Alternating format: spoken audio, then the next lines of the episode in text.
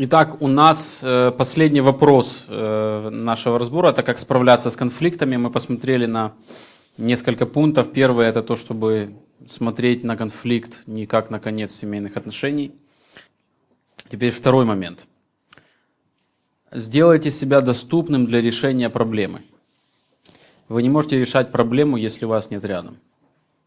То есть нужно идти, вот как мы говорили, да, лидеры, апостолы, лидеры первой церкви, они в Деяниях в 6 главе не самоустранились, не просто промолчали и как-то само там. Они пошли внутрь вот этого вот э, конфликта, который возник, внутрь разногласия или уже конфликта даже.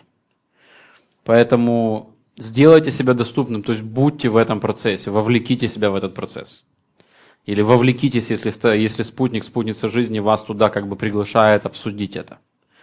Это, это важно. Это трудно. Тут тоже всплывают определенные ценности сердца, из-за чего мы не хотим попадать в такую ситуацию. Это отдельный большой разговор. Кому очень трудно идти туда, значит, вам нужно это как-то исследовать, вам нужна помощь в этом процессе. Вы должны понять, что вас внутри так сильно удерживает, так сильно ну, у, уводит от того, чтобы пойти и об этом поговорить. Почему вам трудно говорить, почему вам трудно анализировать и так далее. Может быть, у вас нет некой способности, зрелости хорошо об этом говорить, или вас что-то там пугает, что вы переживете что-то там.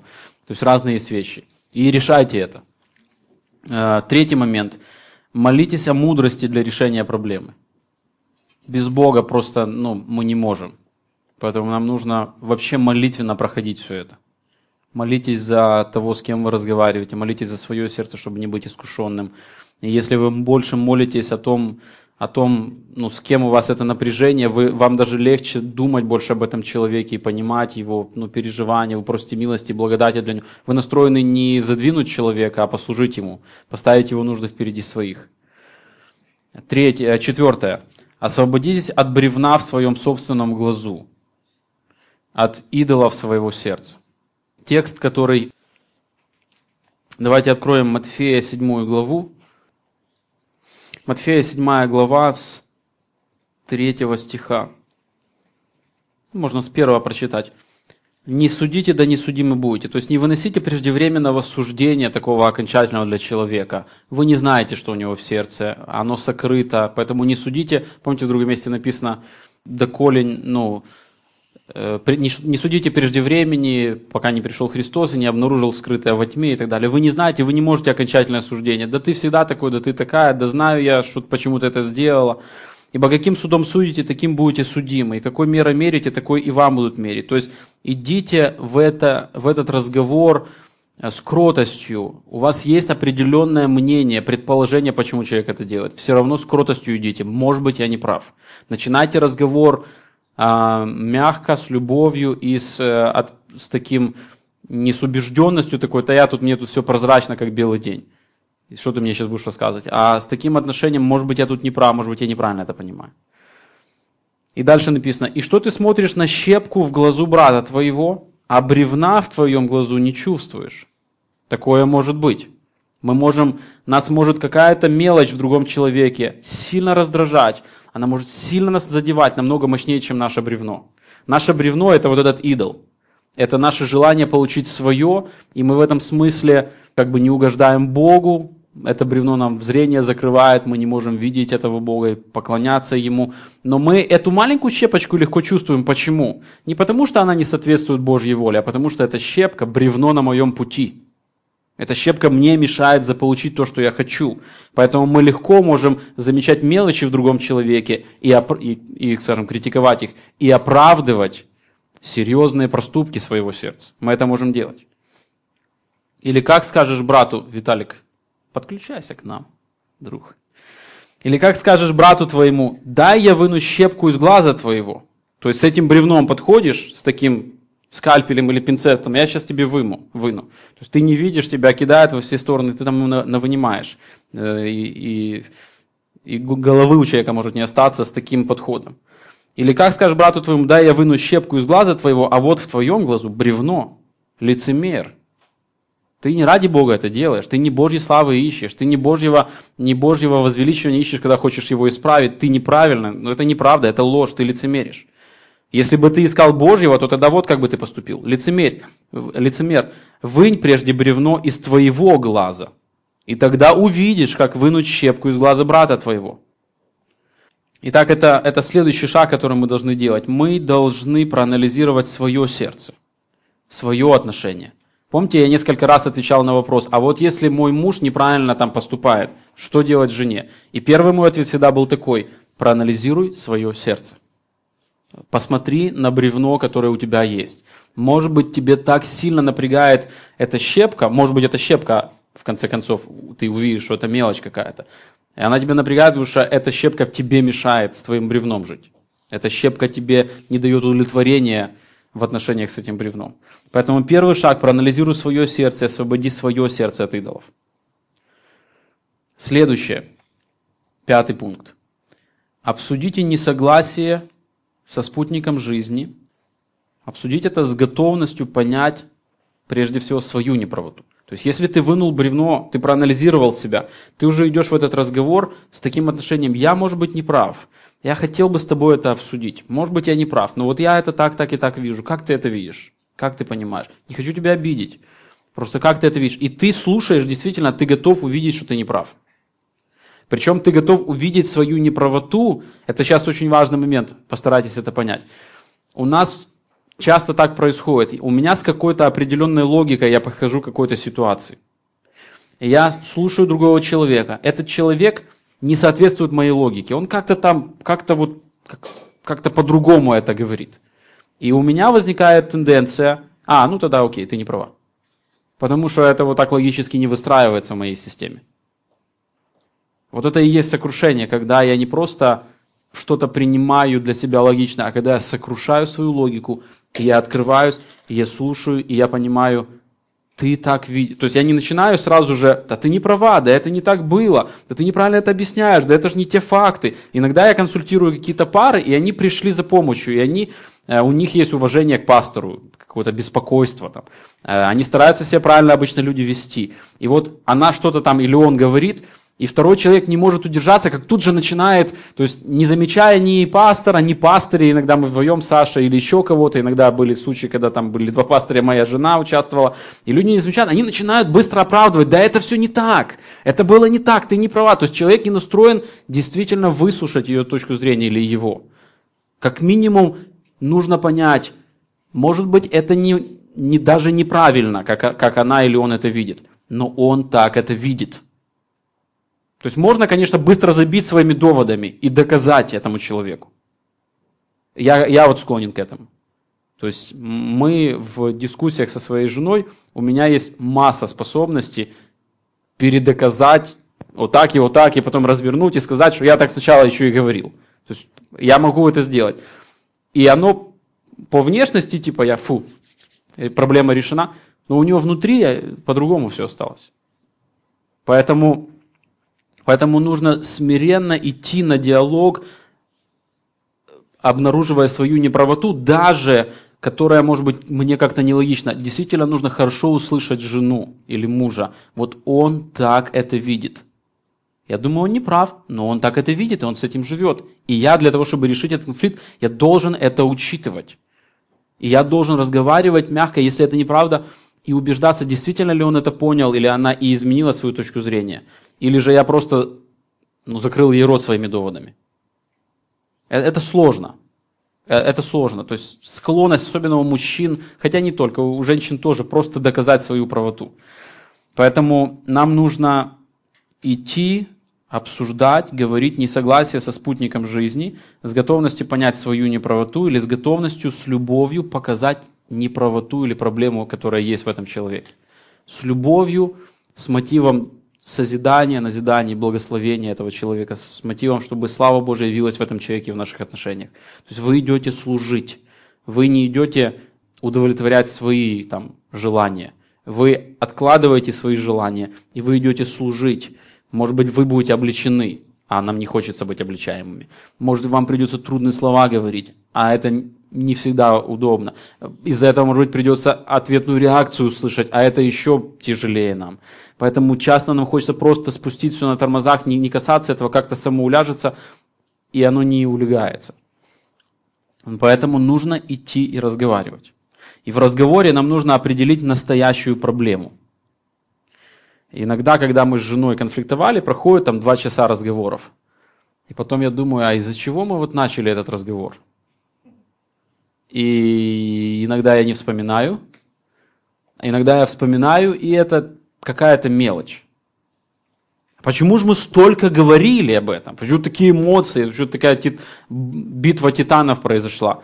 Ну, потому что битва-то не из-за того, что вот куда поставить там кровать, сюда или сюда.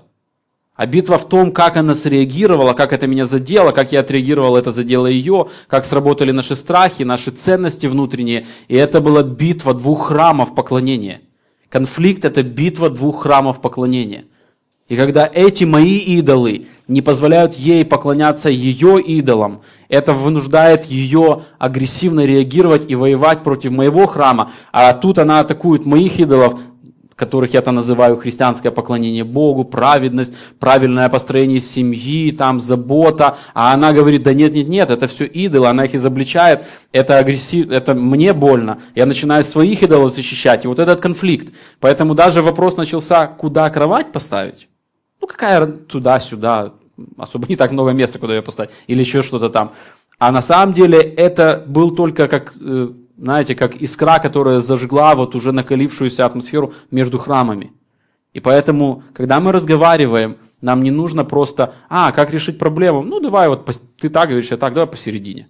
Решили конфликт, да, два часа спорили, и, но это поверхностное очень решение. То есть конфликта это в храмах этих.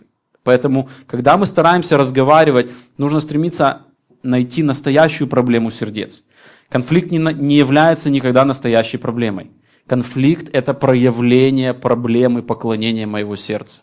Я конфликтую, потому что с моим сердцем что-то не так. Что-то я перед Господом неправильно делаю. И поэтому конфликт – это возможность, благодатная возможность поговорить о внутреннем содержании моем, и мне возможность вырасти. Это, это грех, но Бог и этот грех, если я поклоняюсь Богу, использует в благо для меня, чтобы я вырос. Нужно думать о том, что о том, что вызвало этот конфликт, что именно в сути. Вот это и есть главная проблема. Чтобы определить проблему, вы должны задать вопросы, наблюдать, говорить, продолжать молиться о понимании корней. Всегда помните о настоящем источнике проблем, который мы читали в Иакова. Следующее, шестой пункт. Когда, когда вы проходите такой разговор, учитывайте свою склонность и склонность своего спутника жизни, а, склонность к тому, как обычно вы ведете себя в конфликте. У нас есть определенная склонность. И я, наверное, руками нарисую уже, э, о чем идет речь. У нас есть определенная склонность, как мы переживаем конфликты. Например, когда возникают конфликты, одни люди склоняются больше к тому, чтобы быть более ну что ли, активными, резкими, даже агрессивными в том, чтобы решать этот конфликт. Другие люди, наоборот, они склоняются больше уйти от напряжения. Ну зачем? Ну это будет такой напряг. Да, давай как бы ну, закроем этот вопрос. Этот хочет разговаривать, этот хочет разговаривать немедленно, этот не хочет разговаривать ни сегодня, ни завтра. То есть вот есть такая вот разница в нашем реагировании. Поэтому, когда мы идем решать наши отношения, мы должны это учитывать. Если бы кто-то мне помог понять эти вопросы до брака, я думаю, половины бы конфликтов не было. Очень много мне пришлось, и, и, и моей жене, нам много пришлось учиться на собственных просто грехах, на собственных ошибках, на собственной глупости. Мы элементарных вещей не учитывали в том, э, я не имел представления о том, что я по-другому реагирую в конфликте. Это простая вещь, это можно было бы заметить, я не мог это заметить. Что меня в конфликте волновало решение проблемы, а не то, что со мной происходит и с ней. Я боролся за какую-то идею в конфликте, и все мои мозги были этому посвящены. Много лет я не мог увидеть даже, что как, как мы реагируем на то или другое. Этот фломастер, да? Ну, если он пишет, то нормально. Да, рисует, все хорошо. Такой... Э, скользкий склон, который можно разделить на, на несколько сегментов. Вот здесь э, желание уйти, это уход от конфликта. То есть э, с этой стороны э, желание, ну такая реакция нападения. То есть одни люди склонны быть больше здесь, это скользкий склон, то есть нас, у нас есть тенденция, если мы расслабляемся, то мы обычно ведем себя вот так. Или другие люди обычно себя ведут вот так. То есть вот в нашем браке у, у, моя жена Катя здесь, а я здесь. И это рождает еще больше всяких недоразумений. Ты не хочешь решать проблемы, ты не хочешь по-божьему поступать. Бог повелел, чтобы солнце не зашло в гневе вашем, это нужно решать. Ты хочешь закрыть на это вопросы, а она уже не в состоянии мыслить, она уже не в состоянии праведно реагировать. А мне же хочется добиться своего. Почему? Потому что у меня здесь есть определенные идолы, которые руководят этим. Я себя очень неудобно чувствую, когда разлаженные отношения. Мне очень-очень дискомфортно. Мне, я готов ради того, чтобы хорошо себя почувствовать, я готов пройти через жесткий конфликт, вот так поговорить в сердцах без проблем, но потом, фу, обняться, круто, решили, я буду доволен. Для меня не проблема, что там сколько там нарубил я дров э, из моей жены. То есть потому что мне очень тяжело остаться ну, вот, с нерешенным конфликтом. Там не только тут, если это, это все греховная реакция. Вот праведная здесь, я сейчас это скажу, что здесь. Но здесь идолы. А здесь какой-то идол у моей жены, идол того, что э, не хочется дискомфорт испытывать такого тяжелого разговора, не хочется слышать неприятные вещи, не хочется чувствовать, что опять муж всегда прав, а я всегда не права. Э, ну, это преувеличение, да, это не так, ну, так человек себя так чувствует, ну, вот опять он типа такой святой, а я такая вся грешница. Я не хочу уже идти на это, поэтому давай просто опустим. Ну и тут уже, тут динамика, можно рассказывать историю, как, какие слова говорятся и так далее. Этот, этого человека обвиняют, ты все время вот ищешь какую-то мелочь, вот ее достать, и из мелочи какую-то раскрутить опять, вот ты все время вот напряженно ищешь, где бы поссориться.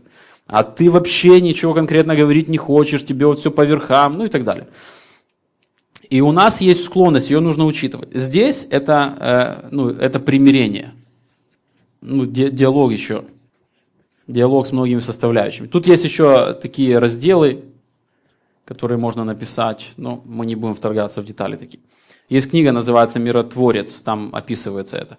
То есть мы, когда разговариваем, мы должны учитывать вот эту, вот эту динамику. Мы должны учитывать, что человеку трудно говорить, или человек, или я склонен много-много решать. У меня здесь есть не только желание праведно поступать, вот здесь праведный поступок. А когда я уже до сюда дохожу, мой идол меня сюда тянет. Я не хочу себя чувствовать дискомфортно, я хочу все быстро решать, я хочу, чтобы получить ответы, какие мне нужны. Ну, ответы по глубине, какие мне нужны, по там, если человек кается, он должен покаяться так, чтобы я был уверен, что он покаялся. Я не готов терпеть, ждать, я не готов молиться, я не готов завтра или послезавтра поднимать, или через неделю поднимать эту тему. А этот человек говорит, давай оставим, давай подумаем неделю и потом поговорим. Давай вот оно отлежится, а потом ты уже не знаешь, о чем говорить. Ну, кровать где поставить, про что мы там как хорошо, что мы об этом не говорили, поссорились бы тогда. А так сейчас у нас, ну, в смысле, мы-то уже начали ссориться тогда. Но как бы хорошо, что мы не продолжили разбираться. Смотри, видишь, как все проблемы решаются, но если никаких моментов не возникает. Мы не хотим, просто человек не хочет копать, потом ему уже не о чем говорить. Э, напряжение должно было выявить проблему сердца, а он отбежал, отбежал в сторону, чтобы больно не было, и опять никакой проблемы нет. Здесь же идет благословенный процесс диалога и примирения. То есть мы не уходим, но и не впадаем в такую в такую крайность. Это нужно учитывать и быть милостивым, и понимать, кто как себя ведет, и просто помнить об этом. Э, седьмое. Справляйтесь с конфликтом с правильным отношением. Будьте готовы простить, ищите восстановление отношений, а не строгости в взаимоотношениях. Любите, не угрожайте, не злитесь. Не позволяйте людям кричать или говорить друг о друге оскорбительное, то есть не доходите до этого нельзя опускаться до таких методов ради славы Божьей. Чтобы решить конфликт, мы должны сейчас тут в сердцах все навысказывать друг другу. Не обижайте друг друга. То есть будьте нормальными христианами, другим, другим словом. То есть это подразумевает чувствительность другим, понимание и выбор слов, которые говорить. Слов, которые восстанавливают, исцеляют, а не разделяют и ранят. И вот здесь, видите, должна быть зрелость, потому что по плоти мне хочется говорить слова, которые ранят. Мне хочется получить сатисфакцию, там, какое-то справедливое удовлетворение. Мне хочется вот... И здесь нужно вот зрелость, нужно смирять себя, нужно вот это хочет ложить на жертвенник и распинать его там. И говорить слова, которые созидают. Быть гибким, не в смысле Слова Божье гибким делать, но быть гибким в том, как это Слово применять вот к этой ситуации. Не настаивайте на своем любой ценой. Будьте открыты к разным идеям, путям разрешения конфликта, конфликта или проблемы. То есть главная проблема это сердце, но разные формы, которые помогут нам это решить, они могут меняться. Я готов сейчас говорить и до, сейчас уже 11, я готов до 5 утра говорить, и мы это закроем, это одна форма. Но учитывая, что моему спутнику жизни это очень трудно, поэтому давай сейчас полчаса поговорим, потом остановимся, если мы сможем остановиться, если я смогу остановиться. И потом, окей, давай завтра об этом поговорим. То есть это как другой подход, другая форма к решению проблем. Восьмое. Решайте по одному конфликту или по одной проблеме за раз. Не, не начинайте в каком-то конфликте из-за кровати вспоминать а ты с мамой моей плохо говорил, а ты вот тогда вот про деньги проблема, а ты вот и я вспомнила на свадьбе, ты не те слова сказал, плохо подготовил там завет, а я так мечтала, а ты, и вот все это подтянули, и очень вообще трудно понять, о чем говорить. Поэтому смиренно и кротко отсекайте какие-то ненужные вещи и будьте целеустремленными. Не перескакивайте с одной проблемы на другую, пусть даже связанную, не сваливайте все в одну кучу. Девятое. Когда вы имеете ясное понимание проблемы, которая вызвала конфликт, действуйте, чтобы немедленно исправлять ее. Кайтесь друг перед другом, просите прощения, обнимайте друг друга, говорите добрые слова, а, превращайте даже этот конфликт в благо, в сотрудничество какое-то и ищите в этом какое-то дальнейшего развития благодатного. Десятое. Активно ищите примирение и прощение от всего сердца. То есть не заканчивайте, не закрывайте, просто не прикрывайте тему. Ищите глубокого примирения, которое рождается, когда мы распинаем своих идолов. Когда мы готовы ради блага ближнего отрекаться от своего любимого чего-то внутреннего, распинать это и готовы служить. И готовы поэтому уже просить прощения, терпеть, следовать за своим мужем, прислушиваться к своей жене, попадать в неудобные ситуации, принимать то, что Божье проведение соединила меня с этим спутником жизни, у которого есть вот такие недостатки. И я знаю, что он попросил прощения, но это может повториться. И я готов. Я готов через это идти. Это глубокая внутренняя перемена рождает глубокое восстановление отношений. Одиннадцатое. Объясните другим людям, детям, родственникам, друзьям, ну, если кто-то был вовлечен в это, почему вы решаете конфликт именно таким образом, что вы его решили, чтобы они были спокойны. Э, и тому подобное. В Деяниях 15 главе лидеры церкви написали письмо даже, чтобы все хорошо понимали это. Иногда в какой-то конфликт, даже семейный, бывают вовлечены другие люди. А, помогите этим людям, чтобы не было места сатане там в их сердцах что-то там накручивать, чтобы они, чтобы они могли понимать правильно ситуацию. То есть не просто решили себе и закрыли и пошли себе. Потому что другие люди какую-то информацию получили, они беспокоятся. Дайте им, если у вас есть что дать, чтобы они были успокоены ну, в частности, дети, да, они могут просто слышать грубый разговор или разговор громкий, может быть, даже это не конфликт, а просто громкий разговор, и они начинают волноваться. Объясняйте. Мы периодически, когда разговариваем, например, моя жена плачет, ну, бывает это совсем не конфликт, но дети волнуются. Ну, просто она заплакала, ей тяжело. И я объясняю своим детям, ну, все нормально, маме нужно немножко поплакать, она устала, мы просто поговорим, погуляйте там. И они такие, для них нормально. Или если мы трудный разговор, мы объясняем это. И я говорю, ну, у нас трудная, трудная проблема, нам тяжело ее решить, мы сейчас боремся, пожалуйста, молитесь за нас. Они идут молятся действительно, и как бы мы, мы показываем, что это тоже не конец света, мы, и мы потом объясняем им, мы поговорили, ну, если мы, в общем, поконфликтовали, и они слышали, и это было плохо. Мы никогда при них это не делаем. Но иногда так где-то как-то получается. Э, обычно мы, если конфликт, мы говорим, так, пойдем, поконфликтуем спокойно, чтобы нам не мешали дети. Э, ну, потому что мы не хотим ранить детей. Но иногда они что-то услышали, и иногда даже не было конфликта. Вдруг они подумали. Они никогда не говорили нам такое, но мы все равно беспокоимся и объясняем им. И последнее я скажу, ну или давай. А, вообще вопрос детей как они участвуют в конфликтах, дети намного больше переживают, чем нам, чем нам кажется, чем мы могли бы подумать. У них очень сильно развито воображение. Дети в 5 лет, в 6 лет Мои дети, Гера в 3 года спросил, а Лиза в 4 года вместе с ним. Первый раз они спросили нас о том, почему э, у одной девочки нет папы. Папа ушел. Почему он ушел? И мой сын, когда спрашивал, он чуть не плакал. И я был ну, приятно, ну, как удивлен, то, что ребенок в таком возрасте уже знает о разводе, о том, что папа уходит, оставляют. И потом, где-то через полгода, он опять спрашивает, и я его спрашиваю тут же при Оле, я говорю, слушай, Гера, а ты боишься, что я могу уйти от мамы? Он разрыдался. Он, то, есть, а, то есть 4 года ребенку, сколько же там того ребенка? То есть у них такие страхи, они узнают там ситуацию, там, и они проецируют это все на себя. Я знаю конкретный случай. Одна семья, э, незрелые люди, посвященные Богу, стремятся, все, но у них реально не получается не ссориться. Они очень кричат друг на друга, оскорбляют друг друга, взрываются. Там трое детей. И вот у старшей девочки, у нее, э, это не из нашей церкви, это вы вообще, наверное, этих людей не знаете. Вряд ли кто-то знает из вас, может быть, только Коля. Э, и, это, и, у, и у девочки инурез начался в пятилетнем возрасте. И они ее до 8 лет ну, просто залечили всяческим образом, что могли как христиане сделать. И, и в пансионат отправляли специально, и в стационар ложили. Специальный садик в Киеве есть, где детей держат два месяца, э, и с родителями они встречаются раз в две недели, чтобы дети не расстраивались. Там психологи работают, препараты специально используют. И, и, у них ничего не решилось. Девочка взрослая, взрослеет, все уписывается и уписывается. И одна женщина однажды приехала, она с хорошим образованием медицинским, а, и она с хорошим богословским образованием, очень хорошее. И мы у нее как бы спросили совет, а, что может быть вот с ребенком в связи с тем, что у него такое вот э, такое состояние. Первый вопрос, который она задала. Ссорятся ли родители? Как это громко? Как они кричат? Говорят ли они в доме о разводе? слышит ли это ребенок. Мы были в шоке, потому что мы знаем там какая атмосфера. Они ссорятся, она говорит, она будет уписываться. И это по разным причинам, она назвала ряд причин, почему это происходит. И сознательно, и подсознательно это происходит, и это бунт определенный ребенка.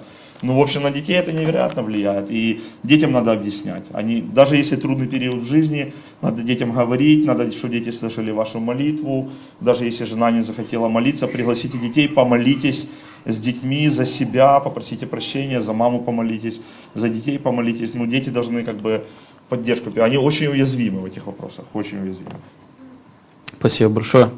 И последний двенадцатый пункт. А как справляться с конфликтом. Поблагодарите Бога за проблему и за то, что вы узнали из этого опыта, чему вы научились о себе и тому подобное. Ну, в плане, понятно, мы не радуемся о грехе, который мы сделали, но поблагодарите Бога за то, что даже это, вот это страшное Бог может милостью свою оборачивать в благо для вас. Это все. Аминь.